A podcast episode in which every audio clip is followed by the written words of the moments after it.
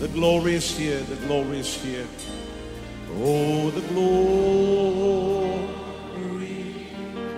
is here. Yes, God's glory. I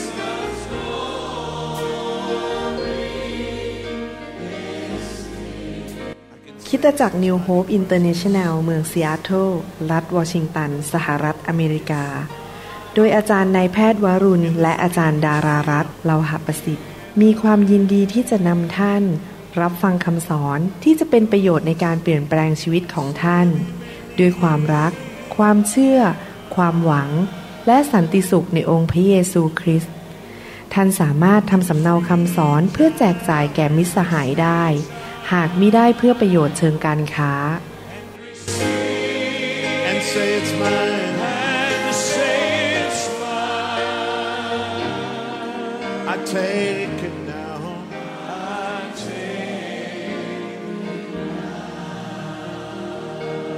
forget about everything else and focus in on Him right now. ใครอยากที่จะเข้าใจพระวจนะมากขึ้นเอเมน ใครเชื่อว่าชีวิตของเราเนี่ยนะครับในโลกเนี้ยเรายังไม่สมบูรณ์แบบ ใครเชื่อว่าอย่างนั้นบ้าง ใครเชื่อว่าเรามีหลายสิ่งหลายอย่างในชีวิตที่สามารถปรับปรุงให้ดีขึ้น อย่างผมในฐานะเป็นนายแพทย์ผ่าตัดสมองนั้น แน่นอนผมก็ยังต้องปรับปรุงการผ่าตัดของผม ปีนี้ผมผ่าตัดได้เก่งกว่า 20 ปีที่แล้ว ในการเป็นนักดนตรีเราก็ต้องปรับปรุงชีวิตของเราให้ดีขึ้น ในทำนองเดียวกัน การดำเนินชีวิตไม่ว่าจะเรื่องใดก็ตาม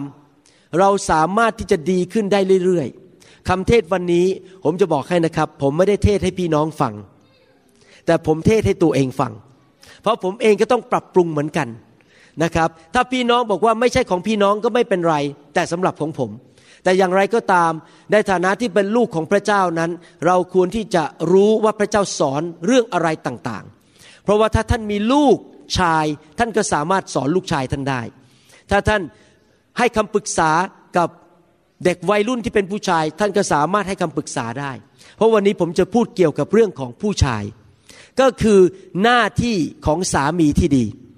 แน่นอนหลายคนอาจจะเป็นผู้หญิงบอกว่า ไม่ใช่เรื่องของฉัน แต่ก็ไม่เป็นไรครับ เราฟังความจริงของพระเจ้าไว้ เพื่อเราจะสามารถไปแนะนำคนอื่น หรืออธิษฐานเผื่อสามีของเรา หรืออธิษฐานเผื่อลูกชายของเรา หรือญาติของเราที่เป็นผู้ชายนะครับ คราวที่แล้วผมได้สอนเรื่องเกี่ยวกับหน้าที่ของสามีคือ สามีที่ดีนั้นจะต้องเป็นคนที่รักภรรยา ผมได้บรรยายไว้แล้วเรียบร้อยเมื่อครั้งที่แล้ว วันนี้ผมจะพูดต่ออีกสี่ประการ และพูดแต่ละประการสั้นๆ และเร็วๆว่าพระคัมภีร์สอนว่าอย่างไร ในการเป็นสามีที่พระเจ้าพอพระทยัยแน่นอนไม่มีใครที่เป็นสามีที่ดีเลิศหมดทุกเรื่อง ทุกคนยังทำผิดพลาด แต่เราเรียนพระวจนะของพระเจ้าเพื่อมาปรับปรุงชีวิตของเราเอง เพื่อเราจะได้มีความสำเร็จ ในชีวิต ในหนังสือหนึ่งเปโตรบทที่สามข้อ7บอกว่า ท่านทั้งหลายที่เป็นสามีก็เช่นกัน จงอยู่กินกับภรรยาด้วยความเข้าใจในเธอ ผมขอหยุดแค่นี้ก่อนนะครับ สามีตามหลักหนึ่งเปโตรบทที่สามข้อ7บอกว่า อยู่กินกับภรรยา หมายความว่ายังไง ตอนนี้ถ้าผู้ชายหลายคนฟังบอกโอ้อาจารย์ขอเลื่อนเป็นข้อต่อไปได้แล้ว ผมก็อยู่บ้านเดียวกับภรรยาของผมละ ผมก็อยู่ในชายคาเดียวกันก็อยู่กินด้วยกัน ไม่ใช่นะครับคำว่าอยู่กินกับภรรยาในภาษากรีกนั้น หมายความว่าอยู่ด้วยกันแบบสนิทสนม แบบมีความรักและสามัคคีทำกัน อย่างเป็นหนึ่งเดียวกัน ไม่ใช่แค่อยู่ในชายคาเดียวกัน พระเจ้าบอกว่าสามีนั้นต้อง มีหน้าที่บางอย่างที่ต้องทำก็คือต้องสร้างบรรยากาศ แห่งความสนิทสนม แห่งความรักและเป็นน้ำหนึ่งใจเดียวกัน ภาษาอังกฤษเขาเรียกว่า harmony ไปด้วยกันกับภรรยาของตนเองนะครับ สามีหลายคนบอกว่า ฉันน่ะก็มีงานทำอยู่แล้ว คือออกไปทำมาหากิน ต้องออกไปอาจจะเป็นทนายหรือเป็นคนทำงานอยู่ในบริษัทบางบริษัท หน้าที่ของภรรยาก็คืออยู่บ้าน เก็บกวาดบ้านทำกับข้าวฉันกินทำเตียงให้ดีๆ ซักเสื้อผ้า หน้าที่ฉันก็คือฉันออกไปหามาหากินพอกลับบ้าน ฉันก็นั่งเตะเท้าขึ้นบนเก้าอี้ แล้วก็ดูโทรทัศน์ไม่ต้องทำอะไร ผมจะบอกให้ว่าสามีมีงานสองงานสำหรับผมมีงานสามงาน แต่สามีโดยทั่วไปมีงานสองงาน งานหนึ่งคือทำงานนอกบ้านแล้วเอาเงินเข้าบ้าน อีกงานหนึ่งก็คือกลับมาบ้าน และตัวเองเป็นผู้นำในการ ทำหน้าที่บักอันหนึ่งก็คือหน้าที่แห่งการสร้างความสนิทสนม และหน้าที่แห่งการสร้างความสามัคคีเป็นน้ำหนึ่งใจเดียวกันกับภรรยา แน่นอนงานนั้นอาจจะรวมถึงช่วยล้างจาน ช่วยเก็บบ้าน ช่วยดูดฝุ่นช่วยปูผ้าปูที่นอน แต่ว่าไม่ใช่แค่นั้นนะครับ หน้าที่หรืองานอีกงานหนึ่งของสามีก็คือว่าทำยังไงก็ตามให้ภรรยารู้ว่าบ้านนี้เป็นสถานที่ แห่งความชื่นชมยินดี เป็นสถานที่แห่งความสันติสุข เป็นสถานที่แห่งการพักผ่อน เป็นสถานที่แห่งความรัก อย่าโยนหน้าที่นั้นให้กับภรรยา ภรรยาเป็นแค่ผู้ช่วยในทุกคนพูดสิครับผู้ช่วย ผู้ที่เป็นหัวหน้าในการสร้างความรัก การพักผ่อน ความชื่นชมยินดีนั้น คือสามี นั่นคือหน้าที่ของสามีกลับมาบ้านจะทำอย่างไร พี่น้องครับภรรยาของท่านไม่ได้แต่งงานกับเงินเดือนของท่านภรรยาของท่านไม่ได้แต่งงานกับบ้านที่ท่านซื้อให้ภรรยาของท่านไม่ได้แต่งงานกับรถที่ท่านซื้อให้ หลายคนบอกกก็ฉันก็ให้เงินแล้วไงฉันก็ให้บ้านอยู่แล้ว ฉันให้รถใช้แล้วเราจะเอาอะไรกันอีกมากมายล่ะ ฉันกลับมาฉันก็ขอไปเล่นเกม ไปดูอินเทอร์เน็ต ไปดู YouTube นั่งทำงานของฉันไป เธอก็ทำของสู่ของเธอไป ฉันไม่เกี่ยวไม่ใช่นะครับ หน้าที่ของสามีนั้น ไม่ใช่แค่ซื้อรถให้ใช้ ไม่ใช่แค่ซื้อบ้านให้อยู่ แต่คือต้องอยู่กินกัน ใช้เวลาด้วยกัน สามีหลายคนนั้น และเป็นอย่างนี้จำนวนมากในโลก นั้นมุ่งที่จะทำมาหากิน เอาเงินเข้ามาในบ้าน ได้รับเลื่อนขั้นในที่ทำงานขึ้นเป็นผู้จัดการ หรือทำธุรกิจให้ขยายเติบโต ได้รับการได้รับความสำเร็จในชีวิตมากมาย เอาเงินมาที่บ้านแล้วก็คิดว่าหน้าที่ของฉันได้จบลงแล้ว มีนัดหมายเยอะแยะ ไปคุยเยอะแยะ ผมอยากจะบอกให้นะครับ ภรรยาของท่านไม่ได้แต่งงานกับความสำเร็จของท่าน ภรรยาของท่านไม่ได้แต่งงานกับบริษัทของท่าน เขาแต่งงานกับท่านหรือเป็นแฟนกับท่าน ตั้งแต่ท่านยังไม่มีอะไรเลย ยังไม่มีแม้แต่สตังเดียวในกระเป๋า เขาแต่งงานกับท่านเพราะเขารักท่านเขาอยู่กับท่านตั้งแต่ เขายังไม่มีความสำเร็จในชีวิต ดังนั้นเมื่อไรก็ตามที่สามีบอกว่า เรื่องงานสำคัญมากกว่าภรรยา เงินสำคัญมากกว่าภรรยา ความสำเร็จในชีวิตสำคัญมากกว่าภรรยา สามีคนนั้นกำลังเริ่มหลงทางออกไปในทางที่ผิดแล้วนะครับ เราต้องเห็นหน้าที่ในการ สร้างความรักให้กับภรรยานั้นสำคัญมากกว่าทุกอย่างในโลกนี้นะครับ และการที่เราจะอยู่กินกันนั้น เป็นน้ำหนึ่งใจเดียวกันนั้น เราจะต้องมั่นใจว่าเราให้เวลากับภรรยาของเรานะครับ กลับมาบ้านก็สร้างบรรยากาศต่างๆ ให้ภรรยารู้สึกว่าสามีนั้นรักเป็นห่วงเป็นใยและช่วยงานในบ้าน ช่วยงานในบ้านนี่ก็รวมถึงการที่ พูดจาดีๆ หนุนใจแหมอาหารวันนี้อร่อยมากนะที่เธอทำแหมเธอสวยสวยอยู่กันมากี่ปี เธอก็ยังสวยที่สุดในโลก ฉันเนี่ยไปทำงาน แต่ใจของฉันก็อยู่ที่เธอเธออยู่ตลอดเวลา โอ้ยขอบคุณพระเจ้าที่ได้แต่งงานกับเธอ เธอเป็นผู้หญิงที่ดียอดเยี่ยมที่สุดนะครับ เธอไม่ใช่เป็นทาสของฉันที่จะต้องมาทำงานให้ฉัน แต่เราเป็นคู่ครองกัน เราอยู่กินด้วยกันเราช่วยเหลือกัน แทนที่จะไปเปิดทีวีดูไปดูละครไทย แล้วก็มัวแต่ดูละครไทย แล้วก็ทิ้งภรรยาไว้ เราก็ไปคุยกับภรรยา ใช้เวลากับเขาในครัว คุยกันใช้เวลาด้วยกัน นั่นแหละคือสิ่งที่พระคัมภีร์สอน บอกว่าอยู่กินกับภรรยา อยู่ด้วยกันอย่างสนิทสนม ด้วยความสันติสุข ด้วยความสนิทสนมและสร้างบรรยากาศนั้นเป็นหน้าที่ของผู้ชายที่จะต้องสร้างบรรยากาศนั้นในบ้าน เป็นงานของท่านอีกงานหนึ่ง ประการที่สองผมอยากจะอ่านต่อให้ฟังว่าพระคัมภีร์พูดถึงหน้าที่ของสามีว่ายังไง จงอยู่กินกับภรรยาด้วยความเข้าใจในเธอหนึ่งเปโตรบทที่สามข้อเจ็ดนะครับมีความเข้าใจในเธอ ผมขอหยุดแค่นี้นะครับ อีกประการหนึ่งวันนี้ที่จะพูดถึงหน้าที่ของสามีประการที่สามก็คือว่า สามีนั้นต้องเข้าใจภรรยาสำหรับผู้ชายทุกคนนั้น จะต้องศึกษาสองสิ่งด้วยกัน และสองสิ่งนั้นเข้าใจยากมาก สิ่งหนึ่งก็คือพระวจนะของพระเจ้า อ่านพระคัมภีร์เองโดยไม่มีครูสอนนี่บางทีเข้าใจยากมาก สิ่งที่สองที่ผู้ชายทุกคนผมกำลังพูดถึงผู้ชาย จะต้องศึกษาก็คือต้องศึกษาภรรยาของตัวเอง ผมเคยเล่าเรื่องตลกเรื่องนี้ให้ฟัง คิดว่าเคยเล่าแล้วนะครับ ถ้าผมจำไม่ผิด มีเรื่องตลกไม่ใช่เรื่องจริงนะครับ มีผู้ชายคนหนึ่งเขา หย่ากับภรรยาไปสามครั้งแล้ว แต่งงานแล้วหย่าอีกหย่าอีกสามครั้ง และต่อมาวันหนึ่งวันเกิดเขาทูตสวรรค์ก็มาปรากฏ ทูตสวรรค์ก็บอกว่า วันนี้เป็นวันเกิดอยากขออะไรจากพระเจ้าล่ะเขาก็บอกว่าอยากจะให้พระเจ้าสร้างถนน ข้ามจากซีแอตเทิลไปที่ฮาวายอีสร้างถนนที่ผมจะไม่ต้องบินเครื่องบิน ผมแค่ขับรถผ่านสะพานเนี้ยไปที่ฮาวาย แล้วพอเขาพูดอย่างนั้นทูตสวรรค์หยุดไปพักหนึ่ง กลับมาจากพระเจ้าบอกว่าเออมีเรื่องอื่นไหม อันนี้รู้สึกมันยากเกินไปสำหรับพระเจ้า ที่จะสร้างถนนจากซีแอตเทิลไปฮาวาย ผู้ชายคนนั้นก็คิดอยู่สักพักหนึ่งโอ้โอเค ถ้าขอนั้นไม่ได้ก็ไม่เป็นไร เอางี้ละกัน ต่อไปนี้ไปถ้าผมพบผู้หญิงที่จะแต่งงาน ผมขอให้พระเจ้าช่วย ให้ผมเข้าใจผู้หญิงได้บ้างว่าผู้หญิงคิดอย่างไร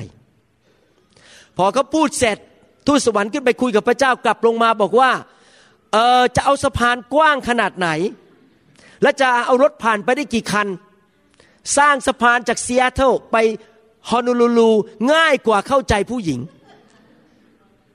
พี่น้องครับนี่เป็นเรื่องจริงนะครับ ผู้ชายหลายคนเนี่ยไม่รู้จักภรรยาของตนเอง แล้วก็คิดว่าเขาชอบอย่างนั้น แต่เขาไม่ชอบอย่างนั้น คิดว่าอย่างนี้ก็ไม่ชอบ แต่ที่จริงแล้วเขาชอบ การศึกษาว่าภรรยาชอบอะไรและไม่ชอบอะไรนั้น เป็นเรื่องที่เราต้องทำตลอดชีวิต ผมแต่งงานมาแล้ว เป็นเวลา 35 ปี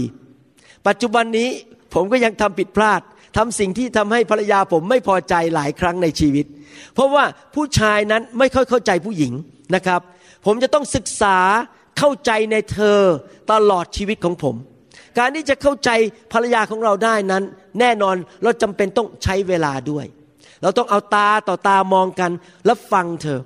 เวลาที่ภรรยาของท่านบอกว่า นี่ที่รักมีเรื่องอยากจะคุยด้วย อยากที่จะแบ่งปัน ท่านต้องปิดทีวีทันที ท่านต้องปิดหนังสือทันที แล้วก็เอาตามองเขาแล้วบอกบอกมาเลย ให้ข้อมูลมาเลย ฉันอยากจะเข้าใจเธอว่าเธอชอบอะไร และเธอไม่ชอบอะไร และเธออยากให้ฉันทำอะไร เราคุยกันดีไหมวันนี้ที่ฉันจะเข้าใจเธอมากขึ้น ผู้ชายหลายคนไม่เข้าใจผู้หญิง ว่าผู้หญิงเนี่ยมีการเปลี่ยนแปลงของฮอร์โมนทุกๆเดือน ในแต่ละเดือนนั้น พอใกล้เวลาที่จะมีประจำเดือนนั้น ผู้หญิงจำนวนมากเพราะฮอร์โมนเปลี่ยน อารมณ์ก็จะเคลื่อนไหวง่าย แล้วผู้ชายตอนนั้นจะต้องระวังปากมากๆ ระวังการกระทำมากๆ เพราะว่าช่วงนั้นเป็นช่วงที่อารมณ์ของเธอจะแปรปรวนเพราะฮอร์โมน พี่น้องครับถ้าท่านเป็นผู้ชายที่ฟังคำสอนนี้ อยากให้ท่านจดวันว่าแต่ละเดือนเขามีเมื่อไหร่พออีกเจ็ดวันก่อนมีประจำเดือน ท่านจะต้องระวังให้ดีๆนะครับ อย่าหาเรื่องใส่ตัว เพราะว่าตอนนั้นอารมณ์เขากำลังเปลี่ยนแปลง ท่านต้องเข้าใจภรรยาของท่านแทนที่จะไปศึกษาว่าโปรแกรมที่อยู่ในทีวีเป็นยังไง ท่านควรจะศึกษาและรู้ว่าภรรยาของท่านเป็นอย่างไร บอกมาเลยที่รัก เล่ามาให้หมด ชอบอาหารอะไร ไม่ชอบอะไร หรืออยากจะให้ทำอะไร ฉันจะฟังเธอและจะจดจำจดไว้ในกระดาษ เขียนไว้ใน iPhone ว่าเรื่องนี้ภรรยาไม่ชอบ เรื่องนี้ภรรยาชอบ และฉันจะทำทุกอย่างให้เธอพอใจในชีวิต ฉันจะฟังอย่างไม่มีข้อแม้ใด ๆ ทั้งสิ้น ผู้หญิงทุกคนในโลกนะครับ ต้องการ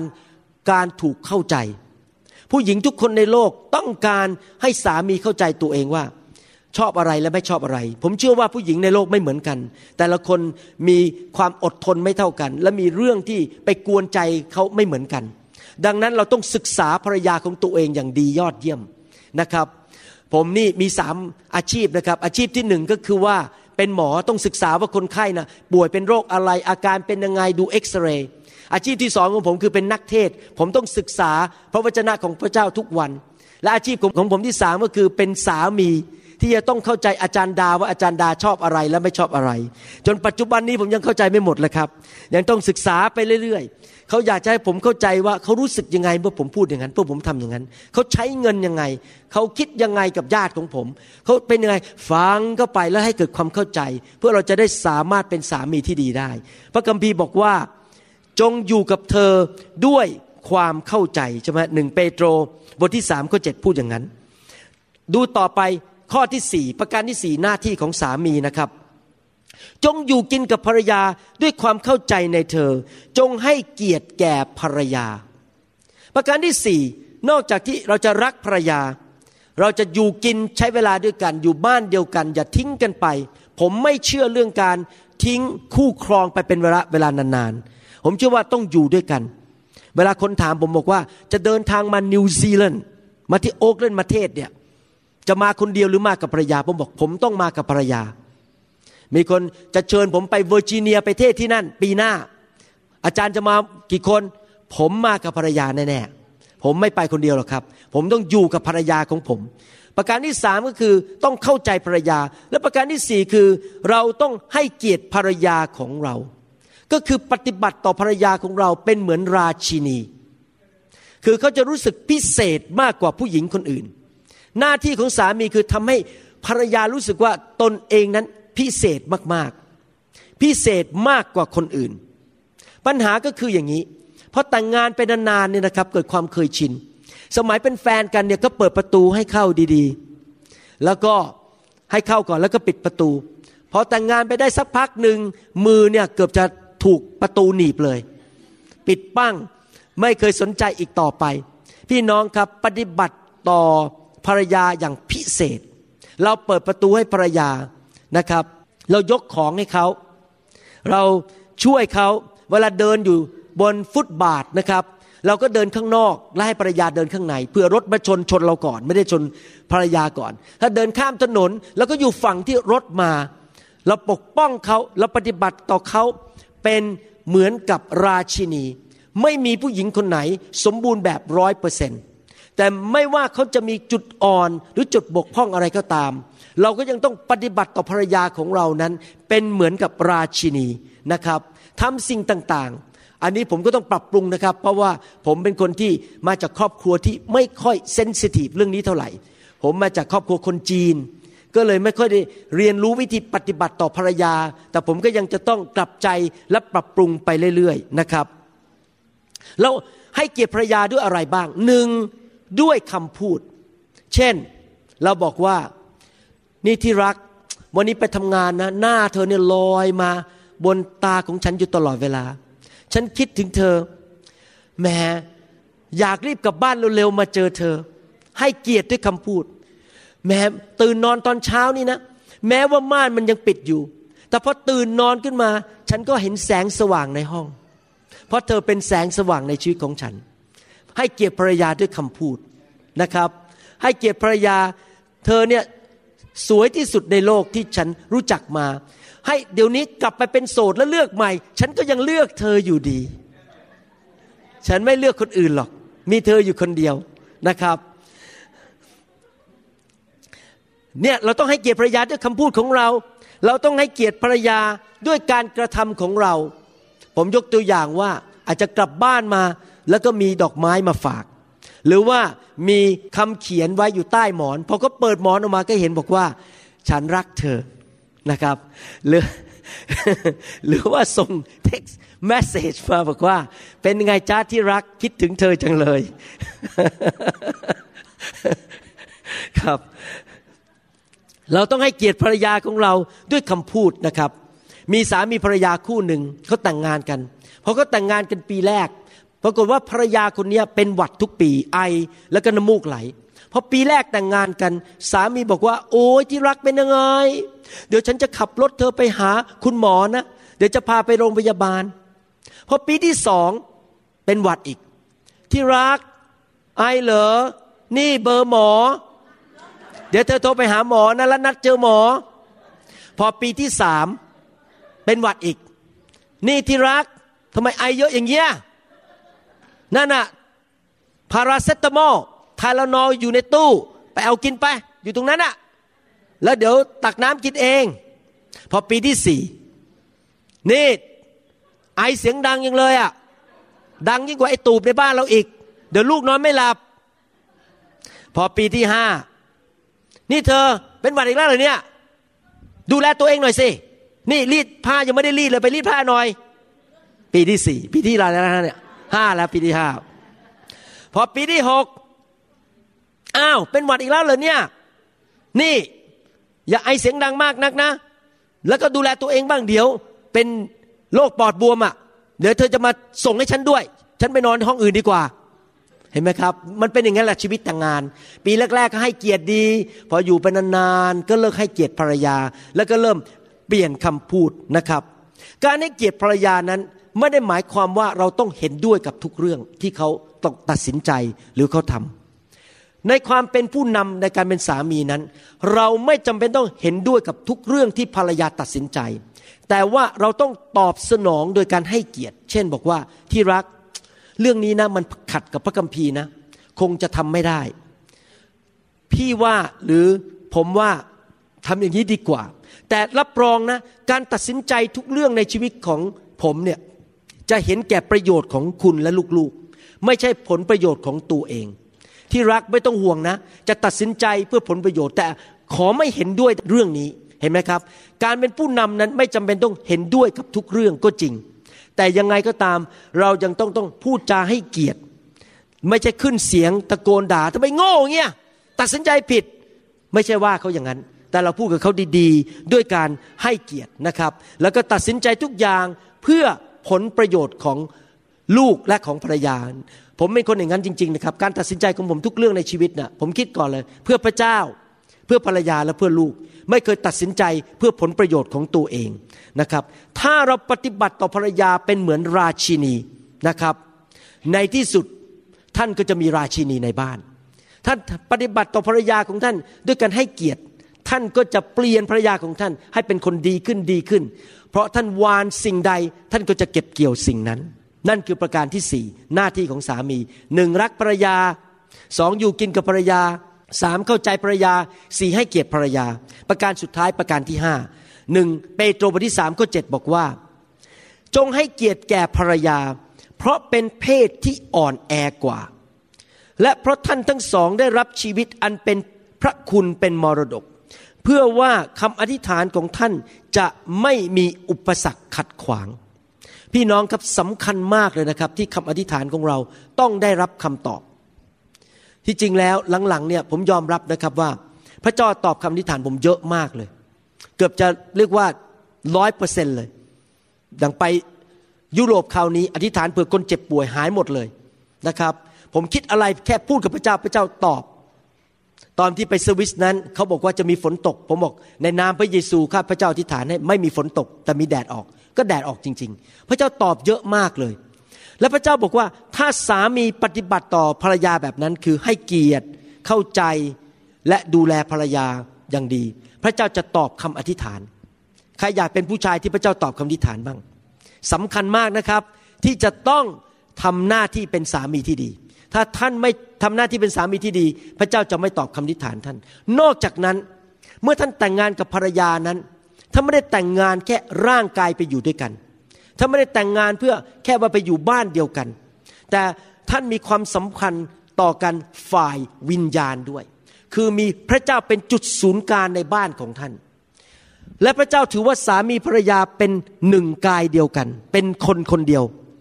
ดังนั้นสำคัญมาก ที่ท่านจะต้องปฏิบัติต่อกันและกันอย่างถูกต้องตามหลักพระคัมภีร์ และท่านต้องอธิษฐานร่วมกันในหนังสือแมทธิวบทที่ 18 ข้อ 19 ถึง 20 บอกว่า เรากล่าวแก่ท่านทั้งหลายอีกว่า ถ้าในพวกท่านที่อยู่ในโลกสองคน จะร่วมใจกันขอสิ่งหนึ่งสิ่งใด พระบิดาของเราผู้ทรงสถิตในสวรรค์ก็จะทรงกระทำให้ โดยว่ามีสองสามคนประชุมกันที่ไหนไหน ในนามของเรา เราจะอยู่ท่ามกลางเขาที่นั่น สามีภรรยาควรจะอธิษฐานร่วมกัน ผมพยายามกับอาจารย์ดามากเรื่องนี้เพราะผมเป็นคนงานยุ่งมากบางทีเรากำลังอยู่ในห้องครัวอาจารย์ดาทำกับข้าวผมจะเดินเข้าไปแล้วมีเรื่องนี้เกิดขึ้น เราอธิษฐานดูกันเดี๋ยวนี้ดีไหมอธิษฐานเพื่อสมาชิกคนนั้นเผื่อโบสถ์นั้นเผื่อสถานการณ์นี้ เราอธิษฐานร่วมกันเพราะผมเชื่อว่า เมื่อสามีภรรยาอธิษฐานร่วมกันนั้น พระเจ้าจะตอบ พระเจ้าจะฟัง โดยเฉพาะถ้าสามีให้เกียรติภรรยาของตนเอง พระเจ้ามองสามีภรรยาเป็นหนึ่งคน ไม่ใช่เป็นสองคน ดังนั้นผมอยากหนุนใจนะครับสำหรับผู้หญิงที่ยังไม่แต่งงานนะครับ ท่านจะต้องขอพระเจ้าจริง ๆ ว่าแต่งงานกับผู้ชายที่เกรงกลัวพระเจ้า และผู้ชายที่เอาจริงเอาจังกับพระเจ้า เพราะมิฉะนั้นนะครับเขาจะไม่ยอมเปลี่ยนชีวิตตามหลักพระคัมภีร์ และท่านจะต้องทนทุกข์ทรมานวันหลัง แต่ถ้าท่านแต่งงานกับผู้ชายที่เอาจริงเอาจังเขาจะเปลี่ยนตามคำสอนเหล่านี้ และชีวิตการแต่งงานของท่านจะดีขึ้นนะครับ ผมอยากจะหนุนใจผู้ชายทุกคนที่ฟังคำสอนนี้บอกว่า อย่าทำตามใจตัวเอง อย่าดำเนินชีวิตอยู่ในเนื้อหนัง แต่จงเป็นคนฝ่ายพระวิญญาณ ที่จะเชื่อฟังคำสอนของพระเจ้า แล้วเมื่อท่านกับภรรยาอยู่ในบ้านเดียวกันอธิษฐานด้วยกัน เพื่อลูก เพื่อคุณพ่อคุณแม่ เพื่องานของพระเจ้าในคริสตจักร เพื่อเพื่อนของท่านหรือเพื่อ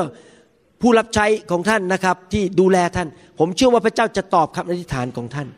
สามีนั้นเป็นเหมือนกับตัวเทอร์โมสแตตเป็นตัวกำหนดอุณหภูมิของบ้าน ว่าจะร้อนรนหรือเย็นชา ส่วนภรรยาเป็นเหมือนเทอร์โมมิเตอร์ เป็นตัวรับอุณหภูมิว่าสูงหรือน้อยแค่ไหน อาจารย์ดาพูดกับผมเสมอบอกว่า นี่นะ ถ้าฉันไม่ได้เธอที่จะเอาจริงเอาจังกับพระเจ้าแบบนี้พาไป งานพันธกิจ เปิดโบสถ์รับใช้พระเจ้า ฉันอาจจะไม่ได้ร้อนลนเหมือนปัจจุบันนี้ แต่เธอเนี่ยเป็นตัวกำหนดอุณหภูมิในบ้านนี้ว่าเอาจริงเอาจังกับพระเจ้า สามีทุกคนจะต้องนำพระเจ้าเข้ามาในบ้าน อธิษฐานแล้วก็ยอมพระเจ้า พาภรรยาและลูกไปสู่ทางของพระเจ้า เพราะเป็นผู้นำที่จะพาครอบครัวไปในทางของพระเจ้าจริง ๆ และภรรยาและลูกจะได้รับพระพรในชีวิต หวังว่า หลังจากที่ท่านฟังคำสอนนี้ โดยการช่วยเหลือของพระวิญญาณบริสุทธิ์ และท่านนำไปปฏิบัติทั้งห้าประการ ทั้งคำสอนครั้งที่แล้ว กรุณากลับไปฟัง และคำสอนครั้งนี้อีกสี่ประการ วันหนึ่งเมื่อท่านแก่ตัวลง ผมหวังว่าภรรยาของท่านจะพูดอย่างนี้บอกว่า เนี่ยที่รัก หวังว่าฉันจะกลับไปมีอายุน้อยเหมือนเดิม และท่านอาจจะถามภรรยาบอกว่าทำไมถึงอยากกลับไปอายุน้อย เหมือนสมัยที่ยังเป็นหนุ่มสาว เพราะว่าฉันต้องการอยู่กับเธอนานขึ้น ฉันไม่อยากจากเธอไปเลย เพราะเธอเป็นสามีที่ดีที่นำความสุขมาให้แก่ฉัน เป็นสามีที่ให้เกียรติฉัน ผมหวังว่าสามีภรรยาทุกคนสามารถคิดอย่างนั้นได้ว่า อยากมีอายุยืนยืนยาวๆอยู่ไปด้วยกัน และเพราะว่ามีความสุขในชีวิตแต่งงาน หลักการที่เราเรียนมาในพระคัมภีร์วันนี้นั้น เป็นหลักการที่จะทำให้ชีวิตแต่งงานของท่านนั้นสำเร็จนะครับ ผมหวังว่าพี่น้องจะนำสิ่งเหล่านี้ไปปฏิบัติในชีวิตนะครับ แน่นอนท่านทำเองด้วยตัวเองไม่ได้ ท่านต้องการฤทธิ์เดชของพระวิญญาณบริสุทธิ์ที่จะช่วยท่านให้ทำสิ่งต่างๆ ที่พระคัมภีร์พูดเหล่านี้ได้ทั้งหมดนะครับ และก็อดทนกับสามีของท่านนะครับ เพราะว่าเขาก็จะค่อยๆ เปลี่ยนไปทีละนิด ถ้าเขามาโบสถ์เป็นประจำฟังคำสอนเป็นประจำอยู่ในพระวิญญาณเป็นประจำเขาก็จะค่อยๆ เปลี่ยนไปทีละนิดต้องอดทนกันและกันนะครับสามีก็ต้องอดทนกับภรรยา ผมเชื่อว่าทุกคนที่สัตย์ซื่อกับพระเจ้า อ่านพระคัมภีร์เป็นประจำอธิษฐานเป็นประจำไปโบสถ์เป็นประจำชีวิตของทุกคนก็จะเปลี่ยนดีขึ้นเรื่อยๆ ถูกพัฒนาไปเรื่อยๆ โดยพระเจ้าและชีวิตของเขาก็จะดีขึ้น ครอบครัวก็จะดีขึ้นนะครับ ในโลกนี้นั้น การหย่าร้าง โดยเฉพาะในสหรัฐอเมริกามีมากกว่า 50%แสดงว่าครอบครัวที่แตกสลายนั้นเยอะมากมากกว่า 50%และเขาบอกว่าสถิติในโบสถ์ก็ไม่น้อยกว่าข้างนอก แต่ไม่ใช่โบสถ์เรานะครับโบสถ์อื่น ไม่น้อยกว่าชาวโลก แสดงว่าปัญหาครอบครัวนี้เป็นปัญหาใหญ่มาก และในฐานะที่เราเป็นคริสเตียน เราต้องเอาจริงเอาจังกับเรื่องนี้ว่า เราจะสร้างครอบครัว ที่พระเจ้าพอพระทยัยและถวายเกียรติแด่พระเจ้าจริง ๆ เราจะเป็นภรรยาที่ถวายเกียรติแด่พระเจ้า เราจะเป็นสามีที่ถวายเกียรติแด่พระเจ้า แล้วเมื่อทุกคนเมื่อทุกคนมองครอบครัวของเรา เขาจะยกนิ้วให้กับพระเยซู ดังนั้นผู้ที่แต่งงานแล้ว ท่านต้องทำการบ้านเรื่องนี้อย่างจริงจังสำหรับคนที่ยังไม่แต่งงาน ผมขอพระเจ้าช่วยท่านจริง ๆนะครับ ผมอยากจะบอกสำหรับคนโสดบอกว่า เรื่องแต่งงานเนี่ยมันไม่ใช่แค่เรื่องว่าเขาหล่อเขารวย เขาปากหวาน เขาเอาใจฉัน เรื่องแต่งงานมันมันมากกว่านั้น เพราะมันเกี่ยวกับว่าจะใช้เงินยังไง และใครจะเลี้ยงดู เขาเลี้ยงดูเราได้ไหม เราจะสอนลูกเหมือนกันไหม ฉันไปโบสถ์เขาจะไปโบสถ์ไหม ฉันอยากถวายสิบรถเขาจะถวายสิบรถไหม เขาเคารพพ่อแม่ฉันไหมเขาเป็นคนยังไง พี่น้องต้องคิดเรื่องนี้ให้ลึกซึ้งก่อนจะแต่งงานกับใครนะครับพอหลังจากนั้นท่านเปลี่ยนเขาไม่ได้แล้วพอแต่งงานเข้าไปแล้วนะครับ ท่านหย่าก็ไม่ได้ และตอนนั้นท่านก็ต้องรับผิดชอบกับการตัดสินใจของท่านเอง อยากจะหนุนใจจริง ๆนะครับ ถามคำถามเหล่านั้น และผมเชื่อว่าพระเจ้าสามารถประทานคนที่ดีให้แก่ท่านได้ ถ้าท่านยังโสดอยู่ แต่ท่านต้องขอพระเจ้าจริง ๆ ให้เป็นคนที่เชื่อเหมือนท่าน ไปโบสถ์ด้วยกัน รับใช้ยืนเคียงข้างกัน เรื่องเงินไปในทางเดียวกัน ถวายสิบรถเหมือนกัน สอนลูกไปในทางเดียวกัน เพราะว่ามิฉะนั้นจะเกิดการแตกระแหงในบ้านของท่าน และท่านก็จะต้องเจ็บช้ำระกำใจ เพราะว่าสามีกับท่าน หรือภรรยากับท่านนั้น ไม่เห็นด้วยกันในเรื่องการดำเนินชีวิตนะครับ การเป็นน้ำหนึ่งใจเดียวกันนั้นสำคัญมากนั้นอยากจะหนุนใจคนโสดที่ฟังคำสอนนี้ด้วยนะครับ ให้เราร่วมใจกันอธิษฐานข้าแต่พระบิดาเจ้าเราขอบพระคุณพระองค์สำหรับคำสอนนี้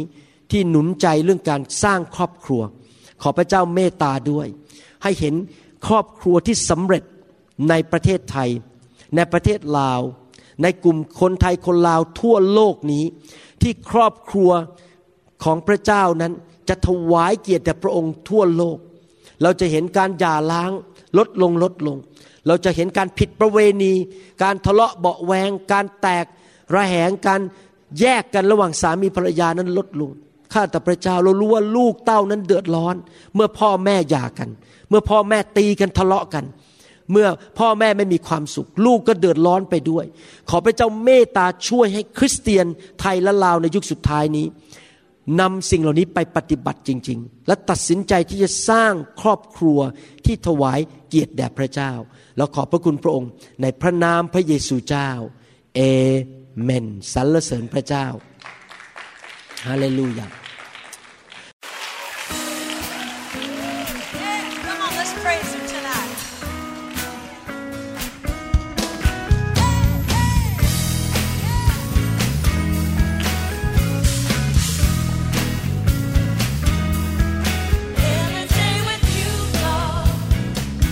หวังเป็นอย่างยิ่งว่าคำสอนนี้จะเป็นพระพรต่อชีวิตส่วนตัว ชีวิตครอบครัวและงานรับใช้ของท่าน หากท่านต้องการคำสอนในชุดอื่น ๆ หรือต้องการข้อมูลเกี่ยวกับคิดจักรของเรา ท่านสามารถติดต่อได้ที่คิดจักร New Hope International โทรศัพท์ 206 275 1042 หรือ 086 688 9940 ในประเทศไทย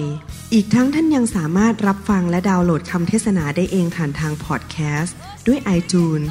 เข้าไปดูวิธีการได้ที่เว็บไซต์ www.newhick.org หรือเขียนจดหมายมายัง New Hope International Church 10808 South East 28 Street Bellevue Washington 98004 สหรัฐอเมริกา